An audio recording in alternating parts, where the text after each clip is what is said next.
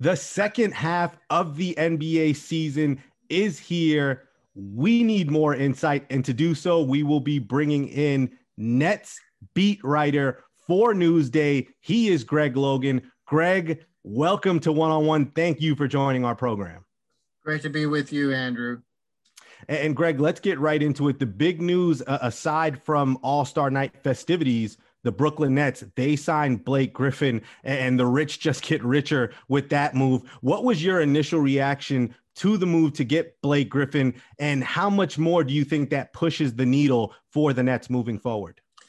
Well, I think that uh, you know the the beautiful the beautiful part about it is that uh, Griffin realizes that he's no longer in his prime, and so he's very willing to accept uh, a supporting cast role uh, coming off the bench. And he's exactly what they need in terms of a power forward and also a guy who can be a small ball uh, center. And so he's going to be a, a, critical component coming down the uh, road once he gets ramped up and he's and he's back in shape uh, to play in games and so there he's not going to play tonight against his former team, the Pistons, uh, but uh, he will be ramped up soon. He said he has no injury problems, no issues like that. It's just that once he began that buyout proceeding with uh, the Pistons, they they put him on the bench and left him on the shelf. So he hasn't played for a month. Uh, but when he does, uh, and and he's not the dunker that we came to know when he was a six-time All-Star. He was a great, great high flyer, uh, but he's going to play a critical role for them in the offense and and be just a phenomenal piece off the bench. I mean, when they made the trade for James Harden uh, more than a month ago, they lost a lot of depth, and now it's like the the Nets have all their depth back. And so uh, Blake Griffin is going to fill a, a, huge role for them and be an incredibly talented piece off the bench. And just sticking with Griffin, do you feel like that, that this move moves the needle for the Nets to win an NBA title, or do you feel like they can make more uh, more moves to add some pieces towards a run, or do you feel like everyone's in the building and they're just getting set to make a run? Oh, no, I think everyone is in the building. Uh, you know, there's a lot of talk about every time that somebody else is approaching a buyout or anything like that, Nets are always involved as one of the teams that's been talking about someone like JJ Redick. You know, everybody's been talking about him and they say the Nets are involved or the Nets are in on PJ Tucker and stuff like that but I think I think they've got their roster right now. Uh, you know, Steve Nash said the other day that that uh, he's very comfortable with all the players they have, and uh, you know he would leave all the rest up to the the general manager Sean Marks. But really, I think I think the Nets have an abundance of riches right now, and and as I said, they've kind of restored their depth and also uh, the role players because of the injuries to Durant and so on, you know, they've gotten an extended run where they've really been able to uh, get their opportunity at playing time, and they've been able to define themselves and show what they can do. And and they have a very deep roster right now that is fully capable of beating anybody. They, they've got the best offense in the NBA. There's no doubt about that. Now, now you mentioned that they have an abundance of talent, but as we've seen, Greg, you can never have too much talent. So I wonder when you think about names like an Andre Drummond, Hassan Whiteside, bigs that the Nets were connected to. Blake Griffin doesn't uh, he doesn't necessarily address that issue. He is a big for a small ball style uh, of offense. But if Sean Marks has the chance and Andre Drummond, Hassan Whiteside's out there, do you think he pulls the trigger on that? Or do you think he's maybe content with what we're seeing from like Nic Claxton? Nic Claxton has become very well coming back from injury. Do you think he sticks with Claxton as the main big coming off the bench? Or do you think Sean Marks ultimately pulls the trigger on an Andre Drummond uh, deal should he get bought out? That's a fascinating question. because, uh, uh, you know, Andre Drummond uh, if if he were to get bought out, that is one huge man. And and the and frankly, uh, he has dominated the Knicks, yeah. the, the Nets in the past, and and so they might have an interest in him for for that reason. And that is one big man. And you know, when they look down the road, who do they have to take care of? Uh, they have to face Joel Embiid, and and Drummond is a guy who could possibly handle him. And yet, I just I have a hard time seeing them going after uh, uh, Drummond down the road, uh, just because they've invested so much now. And as you mentioned, Claxton has been great off the bench. You know, Nic Claxton, quite frankly, is, is a rarity to me. He's a, a 6'11 guy who is who has the mobility and the athleticism to go out and guard small guys on the perimeter and then use his length against them uh, to keep them from getting off out there. And he is he is an amazing defender. Uh, and then he has ability around the rim as well when they get the ball to him inside. And so I just think I think they're in a good position where they are now. I don't think there's a lot of pressure to go out and pursue a Drummond or Hassan Whiteside. Uh, you know, I, I think there's a big difference between Drummond and Whiteside too. Whiteside is a little more limited as a player. Drummond can help you at both ends. Uh, so if they did anything, I have to believe they would go after Drummond. But I you know, as much as as it might seem to fit the bill, I just think it's a little bit of a long shot at this point. And kind of now focusing on the current Nets team and this amazing run that they've been on of late, what do you feel like the most impressive part of this win streak has been for the Nets? Obviously, a lot of it's been without KD. So, what do you feel like the most impressive part of it is? Well, there's a couple of things. Uh, first of all, uh, James Harden has been phenomenal uh, ever since the Nets have acquired him. You know, he, in my view, has made a case for uh, MVP. You know, his ball distribution, the way he's running the offense, and all of that, uh, it has been phenomenal. And then Steve Nash said the other day that he is vastly underrated as a defensive player. James Harden forces a lot of steals. Uh, he is a big body and he can take on uh, opposing offensive players and and control them. Uh, so he's played well at the defensive end. He's, you know, I I I forget who it was. I think it might have been Bruce Brown because Bruce Brown has a connection with him. Bruce Brown said he might be the best passer he will ever play with. So Harden has done a phenomenal job. And then with, with KD out of the lineup, you know, there's been a, a lot of an abundance of playing time for the supporting cast. And these guys have stepped up and they've used it and they've developed. So the supporting cast has gotten the time it has needed to really develop and to get some chemistry, not only with Harden, but with Kyrie Irving.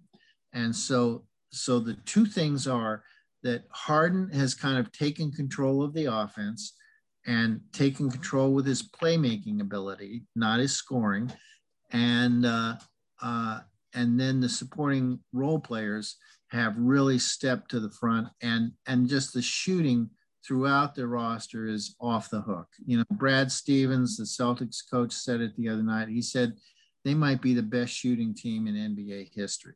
So uh, those two things are critical elements that will uh, help them contend for an NBA title. Here, talking with sports writer Greg Logan. Greg, James Harden often mentions the term scary hours. And what's crazy to me is that there's been such a small sample size w- with the big three out on the court KD, Kyrie, and James Harden, yet we're still seeing stretches of dominance offensively. What do you think about this team's ceiling, the, the potential for them when everybody is healthy and out there on the floor at the same time? Well, right now it's unknown because the big three have only played together for seven games yep. of I think 24 since uh, James Harden joined the team.